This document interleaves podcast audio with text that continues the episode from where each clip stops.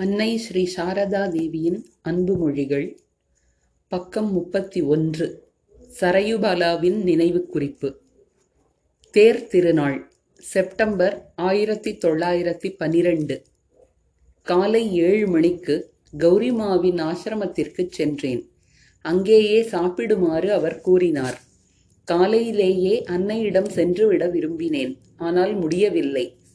ஆசிரமத்தில் குருதேவருக்கு நைவேத்தியம் பக்த சேவை எல்லாம் முடியும் போது பிற்பகல் இரண்டு மணி ஆகிவிட்டது மாலை நான்கு மணி அளவில் கௌரிமாவையும் அழைத்து கொண்டு அன்னையிடம் சென்றேன்.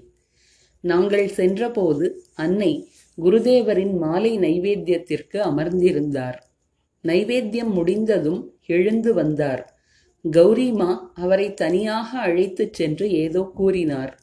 பிறகு என்னை அழைத்தார். நான் அன்னைக்காக ஒரு பட்டுத் துணி வாங்கிச் சென்றிருந்தேன். அதை அவரது பாதங்களில் வைத்து வணங்கிவிட்டு அம்மா இதை உடுக்க வேண்டும் என்று கூறினேன். அன்னை சிரித்துவிட்டு உடுக்கிறேன் உடுக்காமல் இருக்க முடியுமா? என்று கேட்டார். பக்தர்கள் அன்னையை வணங்க வரப்போகிறார்கள் என்று தெரிந்ததும் நாங்கள் வெளியே வராந்தாவிற்கு சென்றோம். ஒரு பக்தர் நன்றாக மலர்ந்த ரோஜா செம்பருத்தி பூக்கள் அழகிய மல்லிகை மாலை பழங்கள் இனிப்பு முதலானவை கொண்டு வந்திருந்தார்.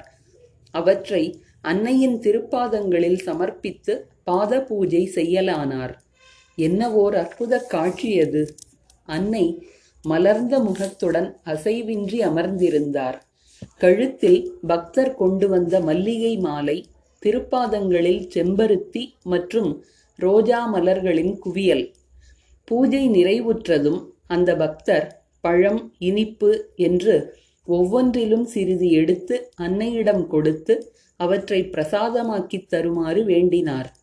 அதை கேட்ட கௌரிமா அம்மா நீங்கள் நல்ல பக்தரிடம் சிக்கிக் கொண்டீர்கள்.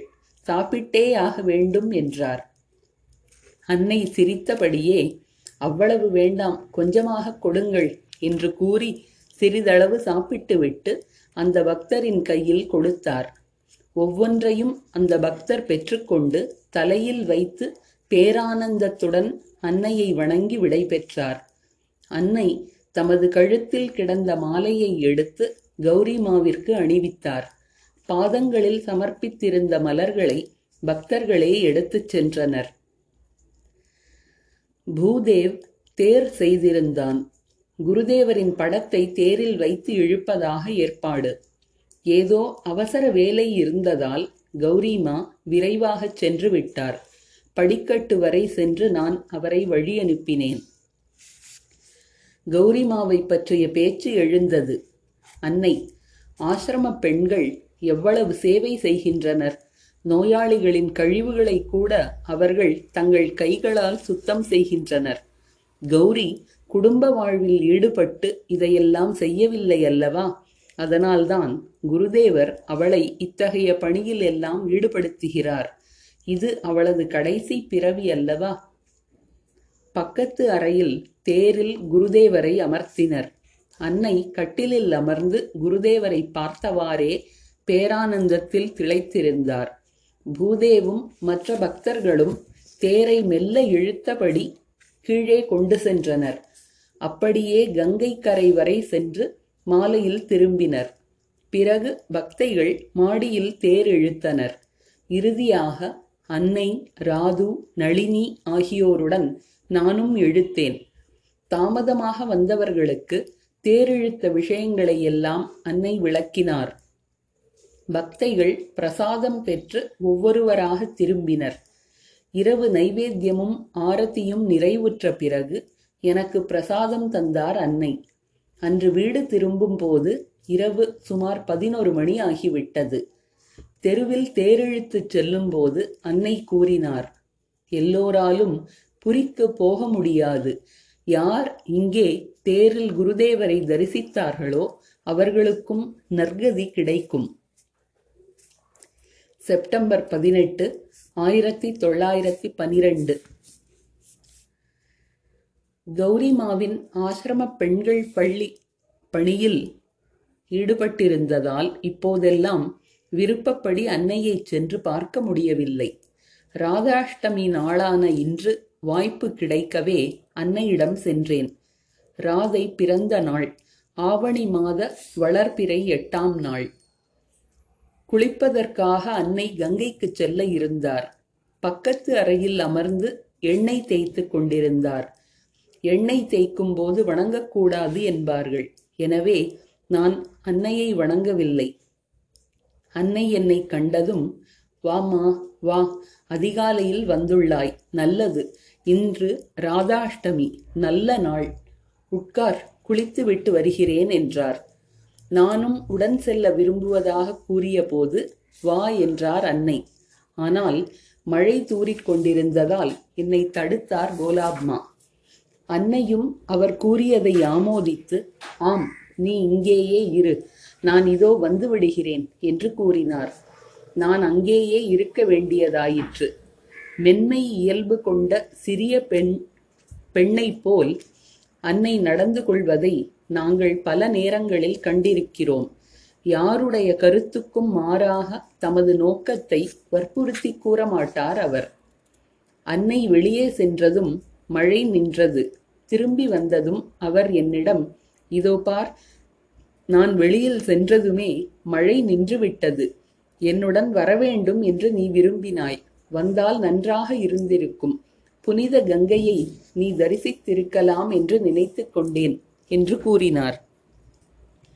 உண்மையைச் சொல்வதானால் நான் கங்கை தரிசனத்தை விட அன்னையுடன் இருக்க வேண்டும் என்பதிலேயே அதிக ஆர்வம் கொண்டிருந்தேன். கணக்கற்ற உலகக் கடமைகளில் ஈடுபட்டிருக்கும் என்னை போன்றவர்களுக்கு அவரிடம் செல்ல நேரமே கிடைப்பதில்லை. அதிர்ஷ்டவசமாக என்றாவது எப்போதாவது செல்ல நேரும் போது அவரது அருகில் இருப்பதை விட்டு ஒரு நிமிடமும் பிரிந்திருக்க நான் விரும்புவதில்லை. ஆனால் அன்னை சொன்னதை கேட்ட கோலாப்மா அவள் வராததால் ஒன்றும் கெட்டுவிடவில்லை. தங்கள் புண்ணிய பாதங்கள் படுவதாலேயே எல்லாம் கிடைத்துவிடும். என்று கூறினார். நானும் தலையை அசைத்தேன். ஆனால் அன்னை ஆ இது என்ன பேச்சு? அவள் கங்கை அன்னை அல்லவா? என்று கூறினார். சொல்லாலோ செய்கையாலோ அன்னை தமது தெய்வீகத்தை ஒருபோதும் வெளிக்காட்டியதில்லை. நம்மைப் போல சாதாரணமான ஒருவர் என்று மக்கள் நினைக்கும் வகையிலேயே அவர் எப்போதும் நடந்து கொள்வார். ஆனால் தாம் உலகின் அன்னை என்பதை பேறு பெற்ற சில பக்தர்களிடம் ஏதோ சில வேளைகளில் அவர் கருணையுடன் புலப்படுத்துவதையும் நாங்கள் கண்டிருக்கிறோம். அன்னை அறையின் உள்ளே சென்று படுக்கையின் மீது அமர்ந்துவிட்டு கங்கையில் குளித்து வந்துவிட்டேன் என்று கூறினார். அவரது திருவடிகளை பூஜிக்க வேண்டும் என்று என் மனத்தில் இருந்த ஆசையை அவர் தெரிந்து கொண்டு விட்டார் என்பதை உணர்ந்தேன். அம்மா நீங்கள் எப்போதுமே தூயவர் கங்கையில் நீராடித்தான் தூய்மை பெற வேண்டும் என்பது தங்களுக்கில்லையே என்று எனக்குள் சொல்லிக் கொண்டேன். விரைந்து சென்று மலர்களும் சந்தனமுமாக நான் அவரது பாதத்தருகில் அமர்ந்ததும் துளசி இலைகளை கால்களில் இடாதே என்று கூறினார் அவர். பூஜையை முடித்துவிட்டு அவரது பாதங்களை வணங்கி எழுந்தேன். அன்னை சாப்பிட அமர்ந்தார். என்னையும் அன்புடன் அருகில் அமர்த்திக் கொண்டு தாம் சாப்பிட்ட ஒவ்வொன்றிலும் சிறிதை எனக்கு பிரசாதமாகத் தந்தார். நானும் பேரானந்தத்துடன் அதனை பெற்றுக்கொண்டேன் இலையிலிருந்து எடுத்துச் சாப்பிடும்போது எனக்கு மகான் துர்காச்சரண நாகரின் நினைவு எழுந்தது. இந்த இலை எனக்கு நாகமகாஷயரை நினைவுபடுத்துகிறது என்று அன்னையிடம் கூறினேன். நாகமகாஷயர் குருதேவரின் இல்லறச் சீடர். ஒருமுறை அன்னை அவருக்கு இலையில் பிரசாதம் அளித்தார் அன்னையின் பிரசாதம் என்பதற்காக அவர் இலையையும் தின்றுவிட்டார். அன்னை ஆஹா அவருக்கு தான் என்ன பக்தி? காய்ந்து போன இலை அதை யாராவது சாப்பிட முடியுமா? பிரசாதம் வைக்கப்பட்டது என்பதற்காக அதையே சாப்பிட்டு விட்டார்.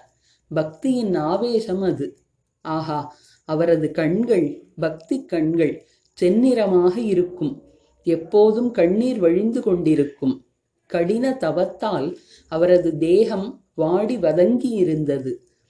ஆஹா என்னிடம் வரும்போது பக்தி பரவசத்தில் அவரால் படியேறவே இயலாது. இங்கே கால் வைப்பார் அது அங்கே போகும். என்னை கண்டதும் அவரது உடம்பெல்லாம் நடுங்கும். அத்தகைய பக்தியை நான் வேறு யாரிடமும் காணவில்லை. ஆஹா அவரது குருபக்தி தான் எவ்வளவு மேலானது. சுத்தம் அசுத்தம் என்ற வேறுபாடெல்லாம் அவரிடம் இல்லை. நான் எல்லோரும் கங்கையில் நீராடச் சென்ற புண்ணிய வேளையில் அவர் அங்கிருந்து ஊர் திரும்பினாராம். ஆனால் குறிப்பிட்ட புண்ணிய வேளையில் அவரது வீட்டு முற்றத்திலேயே நீரூற்று போல் கங்கை வெளிப்பட்டதாம். அன்னை ஆம் அவரது பக்தியின் வேகத்தில் இத்தகைய அற்புதங்களெல்லாம் நடைபெறவே செய்யும். நான் ஒரு துணி கொடுத்தேன் அதை தலையில் சுற்றி கொண்டார். அவரது மனைவியும் மிக நல்லவள் பக்தி நிறைந்தவள். இந்த கோடை நாட்களில் கூட அவள் இங்கே வந்திருந்தாள். இப்போதும் அவள் வாழ்ந்து வருகிறாள். இந்த சமயத்தில் சில பக்தைகள் வந்ததால் உரையாடல் அத்துடன் நின்றது. அன்னை எழுந்து அந்த பக்தைகளின் நமஸ்காரத்தை ஏற்றுக்கொண்டார். பிறகு என்னிடம் வெற்றிலை சுருள் செய்யுமாறு கூறினார். நான் இரண்டு சுருள்கள் செய்து அவரிடம் கொடுத்தேன். அன்னை ஒன்றை சாப்பிட்டார் மற்றதை எனக்கே தந்தார். எஞ்சிய வெற்றிலைகளையும் மடிப்பதற்காக நான் உள்ளே சென்றேன். சிறிது நேரத்திற்கு பிறகு அன்னை இரண்டு பக்தைகளுடன் அங்கே வந்து அமர்ந்தார். அந்த பக்தைகளும் உதவியதால் வேலை விரைவில் முடிந்தது.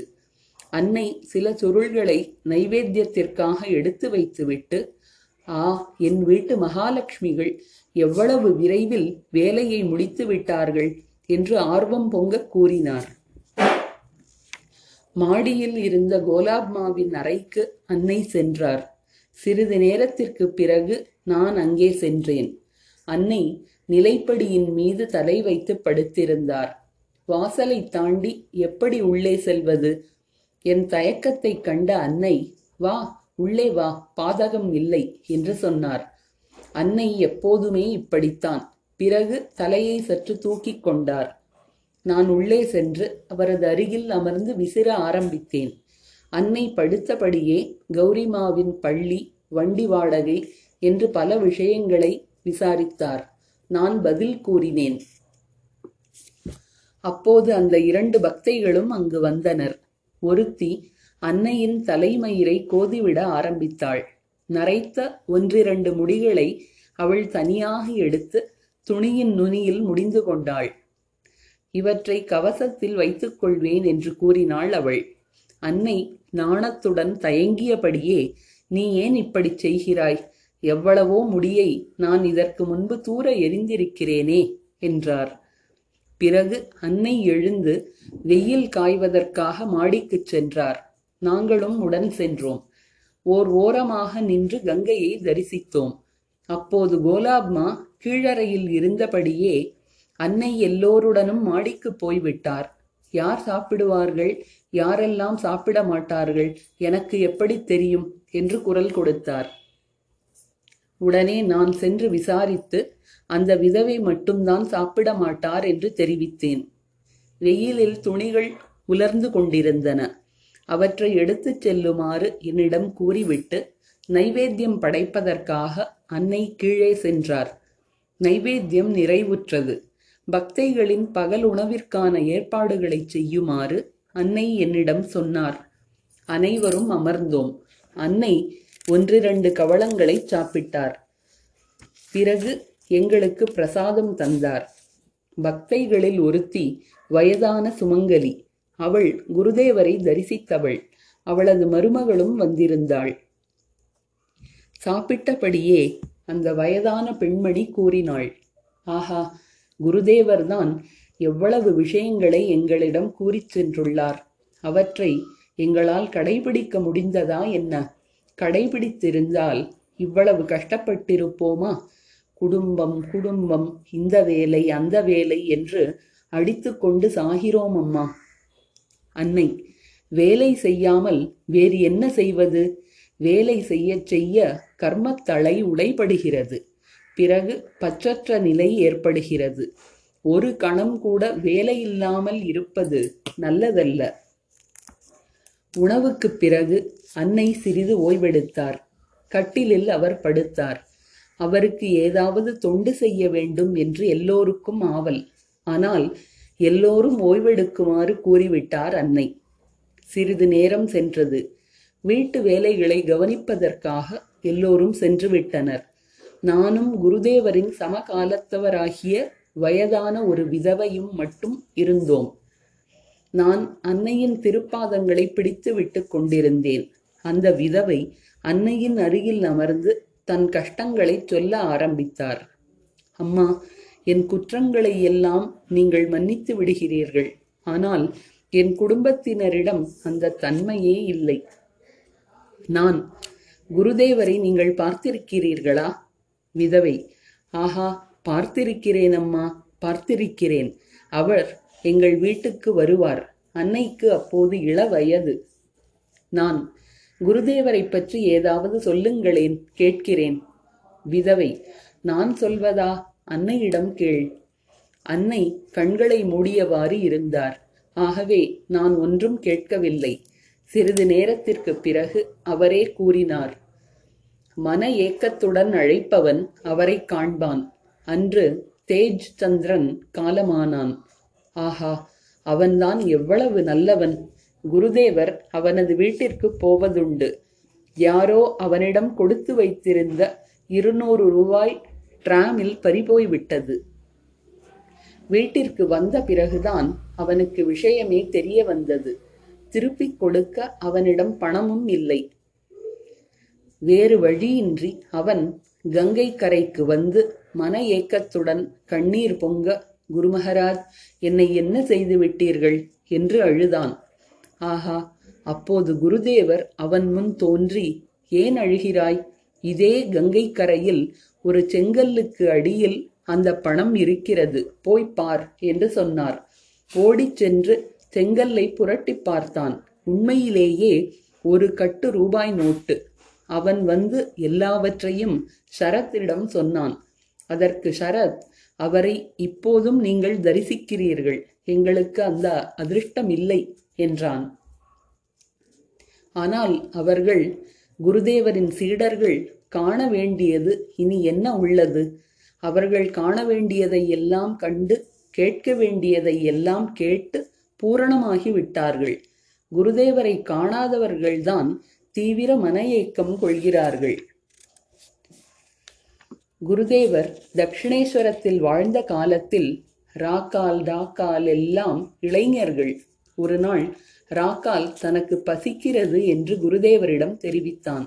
உடனே அவர் கங்கை கரைக்கு சென்று ஓ கௌரி ஓடி வா என் ராக்காலுக்கு பசிக்கிறதாம் என்று உறக்க கூவினார். அந்த நாட்களில் தட்சிணேஸ்வரத்தில் ஹோட்டல் எதுவும் இல்லை. சிறிது நேரம் கழிந்தது. கங்கையில் ஒரு படகு வருவது தெரிந்தது. அது கோயிலுக்கு அருகில் வந்து நின்றது. பலராம் பாபு கௌரி இன்னும் சில அன்பர்கள் அதில் வந்தனர். ரசகுல்லாவும் கொண்டு வந்தனர். குருதேவர் மிகுந்த மகிழ்ச்சியுடன் ராக்காலிடம் இங்கு வா இதோ ரசகுல்லா உள்ளது. பசிக்கிறது என்று சொன்னாயே சாப்பிடு என்று சொல்லி கூப்பிட்டார். ராக்காலுக்கோ கோபம் கோபமாக வந்தது. என் பசியை எதற்காக இப்படி விளம்பரப்படுத்த வேண்டும்? என்று கேட்டான் அவன். குருதேவரோ அதில் என்னப்பா தவறு? உனக்கோ பசிக்கிறது. அதை பற்றி பேசுவதில் என்ன தவறு இருக்கிறது? என்றார். குருதேவரின் இயல்பு குழந்தையின் இயல்பு போன்றதல்லவா? பூதேவ் பள்ளியிலிருந்து காய்ச்சலுடன் திரும்பி வந்தான். அவனுக்கு படுக்கை தயார் செய்யுமாறு அன்னை என்னிடம் கூறினார். பலராம் பாபுவின் தாய்க்கு சீதபேதி கண்டிருந்தது. அவரை பார்த்து வர அன்னை பலராமின் வீட்டிற்கு செல்ல இருந்தார். ஒரு முறை போய்த்தான் தீர வேண்டும். நிவேதிதை பள்ளியில் உள்ள வண்டி வந்தால் சற்று காத்திருக்கச் சொல் என்று கூறிவிட்டு மாலை வேலைகளை முடிப்பதில் அவசர அவசரமாக ஈடுபட்டார். மாலை நைவேத்தியத்தை முடித்த பிறகு எனக்கு கொஞ்சம் பிரசாதம் தந்தார். பிறகு பிறகு சாப்பிடுவதாக நான் சொன்னேன். அதற்கு அன்னை சரி பிறகு சாப்பிடு. நளினி பிறகு இவளுக்கு பிரசாதம் கொடு என்று கூறினார். வண்டி வந்தது. நான் விரைவில் திரும்பி விடுவேன். நீ இரு. நான் வர தாமதமாகிவிட்டால் நீ சாப்பிடு என்று என்னிடம் கூறிவிட்டு புறப்பட்டார் அன்னை. கோலாப்மாவும் அன்னையுடன் சென்றார். ஒரு மணி நேரத்திற்கு பிறகு அவர்கள் திரும்பினர். இதற்குள் என்னை அழைத்துச் செல்லவும் ஆட்கள் வந்துவிட்டனர். இருப்பினும் நான் அன்னைக்காக காத்திருந்தேன். என்னை கண்டதும் அன்னை இதோ உனக்காக விரைவிலேயே திரும்பி விட்டேன் ஏதாவது சாப்பிட்டாயா? என்று கேட்டார். நான் இல்லையம்மா. அன்னை நளினி இவளுக்கு ஏன் பிரசாதம் தரவில்லை? நான் சொல்லி இருந்தேனே நளினி மறந்து போனேன். இதோ கொண்டு வருகிறேன். அன்னை இனி நீ அதை பற்றி கவலைப்பட வேண்டாம். நானே தருகிறேன். என்னிடம் ஏனம்மா நீ கேட்டு வாங்கி சாப்பிட வேண்டியதுதானே?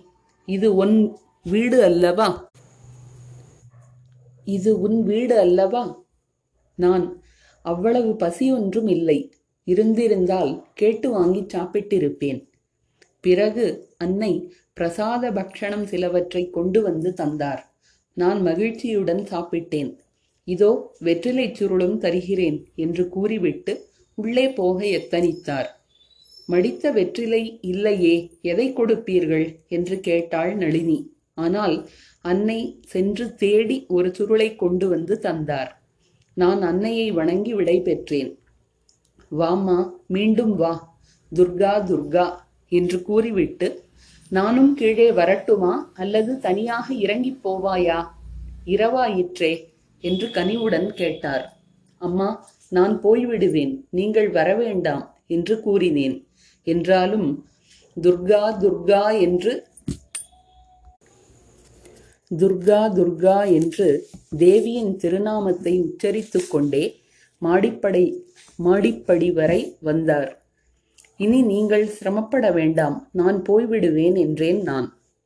மற்றொரு நாள் அன்று அக்ஷய திருதியை சித்திரை மாத வளர்பிறை மூன்றாம் நாள் மங்கள காரியங்கள் செய்வதற்கு உகந்த நாள். ஏற்கனவே கூறிய விதவையும் அவளது மருமகளும் குளித்துவிட்டு வந்து பூணூல் ஓரிரு பழங்கள் ஆகியவற்றை அன்னையின் கைகளில் கொடுத்தனர். அன்னை என்னிடம் ஏன் பூதேவிடம் கொடுங்கள் என்றார். சிறிது நேரத்திற்கு பிறகு எங்களை பார்த்து கூறினார். இந்த நல்ல நாளில் நான் உங்களை ஆசீர்வதிக்கிறேன். உங்களுக்கு முக்தி பேரின்பம் கிடைக்கட்டும். பிறப்பும் இறப்பும் வேதனை மிக்கவை. அந்த வேதனைகளை நீங்கள் இனியும் அனுபவிக்க வேண்டாம். அக்டோபர் ஆயிரத்தி தொள்ளாயிரத்தி பனிரெண்டு துர்கா பூஜை விடுமுறை நாளொன்றில் ஒரு நாள் காலையில் அன்னையை காணச் சென்றேன். அன்னை மிகவும் பரபரப்பாக இருந்தார். என்னை அமருமாறு கூறிவிட்டு ராஞ்சியிலிருந்து வந்திருந்த பக்தரை அழைத்து வருமாறு கூறினார். அந்த பக்தர் பலவகை மலர்கள் பழங்கள் துணி துணியில் செய்யப்பட்ட ஒரு ரோஜாப்பூ மாலை ஆகியவற்றை கொண்டு வந்திருந்தார். அந்த மாலை நிஜமான மலர் மாலை போலவே இருந்தது. எல்லாவற்றையும் எடுத்துக்கொண்டு அவர் மேலே வந்தார். மாலையை கழுத்தில் அணிந்து கொள்ளும்படி அவர் அன்னையிடம் வேண்டினார். அன்னை அணிந்து கொண்டார். அப்போது அங்கு வந்த கோலாப்மா பக்தரை கடிந்து கொண்டார். மாலையில் இருந்த இரும்பு கம்பி அன்னையின் கழுத்தை உறுத்தும் என்று அவர் நினைத்தார். ஆனால் அன்னை மென்மையாக இல்லை கம்பி படவில்லை. நான் புடவையின் மீதுதான் மாலையை அணிந்திருக்கிறேன் என்றார். அன்னையை வணங்கிவிட்டு பக்தர் கீழே சென்றார். பிரசாதம் சாப்பிடுவதற்காக அன்னையும் நானும் அமர்ந்தோம். நான் அன்னைக்காக பழங்களும் இனிப்பும் கொண்டு போயிருந்தேன். அவற்றை அருகில் எடுத்துச் சென்றதும் அவற்றை நிவேதனம் செய்து கொண்டு வா என்று கூறினார். நைவேத்தியம் செய்து கொண்டு வந்ததும் அன்னை அதிலிருந்து ஒரு திராட்சையை வாயில் போட்டுக்கொண்டு ஆஹா நல்ல இனிப்பாக உள்ளது என்றார். சில நாட்களுக்கு முன்பு நான் அன்னைக்கு ஒரு புடவை கொடுத்திருந்தேன். அவர் அதை உடுத்தியிருந்தார். என்னை கண்டதும் இதோ பார் நீ தந்த புடவையை உடுத்தி உடுத்தி அழுக்காகிவிட்டது என்று கூறினார். தகுதியற்றவளான என்னிடம் அவர் காட்டிய பரிவும் பாசமும் என்னை நெகிழ வைத்தது. அன்னை தமது இலையிலிருந்து பிரசாதத்தை எடுத்து என்னிடம் தந்தபோது அவரது கை என் கையில் பட்டுவிட்டது. உடனே நான் அம்மா உங்கள் கையை கழுவுங்கள் என்றேன். அன்னையும் கையில் சிறிது தண்ணீரை விட்டபடியே இதோ கழுவிவிட்டேன் என்றார். ஏதோ காரணத்திற்காக நளினி கோபத்துடன் வந்து அமர்ந்தாள். அன்னை அவளை கடிந்து கொண்டார். பெண்களுக்கு இவ்வளவு கோபம் கூடாது பொறுமை வேண்டும். சிறுவயதில் பெற்றோர் இளமையில் கணவர் இவர்களின் பாதுகாப்பு பெண்களுக்கு கட்டாயம் தேவை. பெண் இனமே உணர்ச்சி வசப்படுகின்ற ஜென்மங்கள். ஒரு சொல் போதும். புஸ் என்று கோபம் வந்துவிடும். மனித இனம்தானே. கடும் சொற்களுக்கும் பஞ்சமே இல்லை. என்ன கஷ்டம் வந்தாலும் பெண்கள் பெற்றோர் கணவன் இவர்களுடன் இணங்கியே இருக்க வேண்டும். அப்போது அங்கு வந்த ராது முழங்காலுக்கு மேல் புடவையை தூக்கிக் கொண்டு உட்கார்ந்தாள். அன்னை அவளை கோபித்துக் கொண்டார். ஆ இது என்னம்மா? பெண்கள் முழங்காலுக்கு மேலே புடவையை தூக்குவதா? இவ்வாறு கூறிவிட்டு முழங்கால் வரை தெரிவது நிர்வாணமாக இருப்பதைப் போன்றதே என்று பொருள்படும் ஸ்லோகம் ஒன்றை கூறினார். சந்திரபாபுவின் சகோதரி வந்தாள். அவள் என்னிடம் அன்னையின் வீட்டுக்காரர் இருக்கிறாரா? இவர்களெல்லாம் அவர்களின் பிள்ளைக்குட்டிகள்தானா? நான் சரியாக போயிற்று. நீங்கள் குருதேவரின் அமுதமொழிகளை படித்ததில்லையா? காமினி காஞ்சன தியாகம் என்பதல்லவா அவரது போதனையாக இருந்தது. அவள் வெட்கத்துடன் இவர்களெல்லாம் அன்னையின் பெண்களும் மருமகள்களும் என்றே நினைத்து விட்டேன். துர்கா பூஜை நெருங்கிக் கொண்டிருந்தது. அன்னை தமது தம்பி பெண்களின் கணவர்களுக்கான புது துணிகளை பிரித்து வைத்துக் கொண்டிருந்தார். அவற்றை தனித்தனியாக கட்டுமாறு என்னிடம் கூறினார். பிறகு என்னிடம் ஒரு துணியை தந்து இதை தனியாக வையம்மா பூஜை நாட்களில் மடத்திற்கு போகும்போது கணேன் உடுத்திக் கொள்வான் என்றார். மதிய நைவேத்தியம் நிறைவுற்று எல்லோருக்கும் பிரசாதம் வழங்கப்பட்டது. உணவுக்கு பின் அன்னை சிறிது ஓய்வு கொண்டார். நான் அருகில் அமர்ந்து வீசினேன். சிறிது நேரத்திற்கு பிறகு அன்னை வீசியது போதும். அதோ அங்கிருந்து ஒரு தலையணை எடுத்துக்கொண்டு வந்து இங்கே படுத்துக்கொள் என்றார். அன்னையின் தலையணையை எப்படி பயன்படுத்துவது என்று நான் ராதுவின் அறையில் சென்று ஒரு தலையணையை எடுத்து வந்தேன். அதை கண்டதும் அன்னை அம்மாடி அது அந்த பைத்தியத்தின் சுரபாலாவின் தலையணை. அதில் அதை வைத்துவிடு. இந்த தலையணையை பயன்படுத்து குற்றமில்லை என்றார். பிறகு ராதுவை அழைத்து ராது நீயும் வா இவளது அருகில் படுத்துக்கொள். சந்திரபாபுவின் சகோதரியை பற்றிய பேச்சு வந்தது. அன்னையின் கணவர் அதோ பூஜை அறையில் இருக்கிறார். நாங்களெல்லாம் அவர்களின் பிள்ளைகள் என்று நீ சொல்லி இருக்கலாமே என்றார் அன்னை. நான் உலகம் முழுவதிலும் அவருக்கு எவ்வளவோ குழந்தைகள். அன்னை சிரித்தபடியே எத்தனை எத்தனை எண்ணங்களுடன் இங்கே மக்கள் வருகிறார்கள். குருதேவருக்காக ஒரு வெள்ளரிக்காய் கொண்டு வருவார்கள். ஆனால் அதனுடன் ஆயிரம் ஆசைகளை இணைத்திருப்பார்கள். பகவானே இதோ நான் இதை தருகிறேன். எனக்கு நீ இதையெல்லாம் செய் என்றெல்லாம் பிரார்த்தனை செய்வார்கள். ஆசைகள்தான் எவ்வளவு. அன்னை சற்று திரும்பி படுத்தார். எனக்கும் சற்றே கண் அயர்ந்தது. விழித்து பார்த்தால் அன்னை வீசிக்கொண்டிருந்தார். சிறிது நேரத்திற்கு பிறகு அன்னை எழுந்தார். இதற்குள் பக்கத்து அறையில் சில பக்தைகள் வந்திருந்தார்கள். அவர்களுள் இருவர் காவி உடை அணிந்திருந்தனர். அவர்கள் அன்னையை வணங்கினர். அவர்களுடன் இரண்டு குழந்தைகளும் வந்திருந்தனர். அவர்கள் வணங்கியதும் அன்னையும் வணங்கினார். நைவேத்தியத்திற்காக அவர்கள் இனிப்பு கொண்டு வந்திருந்தார்கள். அதை வாங்கி வைக்குமாறு என்னிடம் கூறிவிட்டு கை கால் அலம்புவதற்காக உள்ளே சென்றார் அன்னை. அவர்கள் காளிகட்டத்திலுள்ள சிவநாராயண பரமஹம்சரின் சிஷ்யைகள் என்று அறிந்தோம். அவரது இடத்தில் இரவு பகலாக பெரியதொரு யாகம் நடைபெற்றுக் கொண்டிருந்தது. சிறிது நேரத்தில் அன்னை வந்து அமர்ந்தார். ஒரு சந்நியாசினி உங்களிடம் ஒன்று கேட்க விரும்புகிறோம். அன்னை கேளுங்கள் சந்நியாசினி. உருவ வழிபாட்டில் ஏதாவது உண்மை இருக்கிறதா? உருவ வழிபாட்டில் எதுவும் இல்லை. சூரியனையும் அக்னியையும் வழிபடுங்கள் என்கிறார் எங்கள் குரு. அன்னை உங்கள் குரு கூறிய பிறகு அது விஷயமாக நீங்கள் என்னை கேட்பது சரியல்ல. குருவின் வார்த்தைகளில் நம்பிக்கை வைக்க வேண்டும். சந்நியாசினி நீங்கள் அப்படி சொன்னால் போதாது. உங்கள் கருத்தை சொல்லியே தீர வேண்டும். அன்னை எதுவும் சொல்ல மறுத்துவிட்டார். அந்த சந்நியாசினியோ விடவில்லை. கடைசியில் அன்னை கூறினார் உங்கள் குரு பூரண ஞானமுடையவராக இருந்தால் அவ்வாறு சொல்லியிருக்க மாட்டார். உங்கள் பிடிவாதத்தின் காரணமாகத்தான் நான் இதை சொல்ல நேர்ந்தது. ஆதி காலம் முதல் எத்தனையோ பேர் உருவங்களை வழிபட்டு முக்தி பெற்றுள்ளனர். அவையெல்லாம் என்ன பயனற்ற வெறும் கட்டுக்கதைகளா? எங்கள் குருதேவரிடம் குறுகிய நோக்கு இருக்கவில்லை. இறைவன் எல்லோரிடமும் உள்ளார். ஆனால் ஒரு விஷயம் மனித குலத்திற்கு வழிகாட்டுவதற்காகவே சாதுக்கள் வருகிறார்கள். பல்வேறு மனிதர்களுக்காக அவர்கள் வெவ்வேறு விதமாக போதிக்கிறார்கள். வழிகள் பல. ஆதலால் அவர்கள் அனைவரின் போதனையும் உண்மைதான்.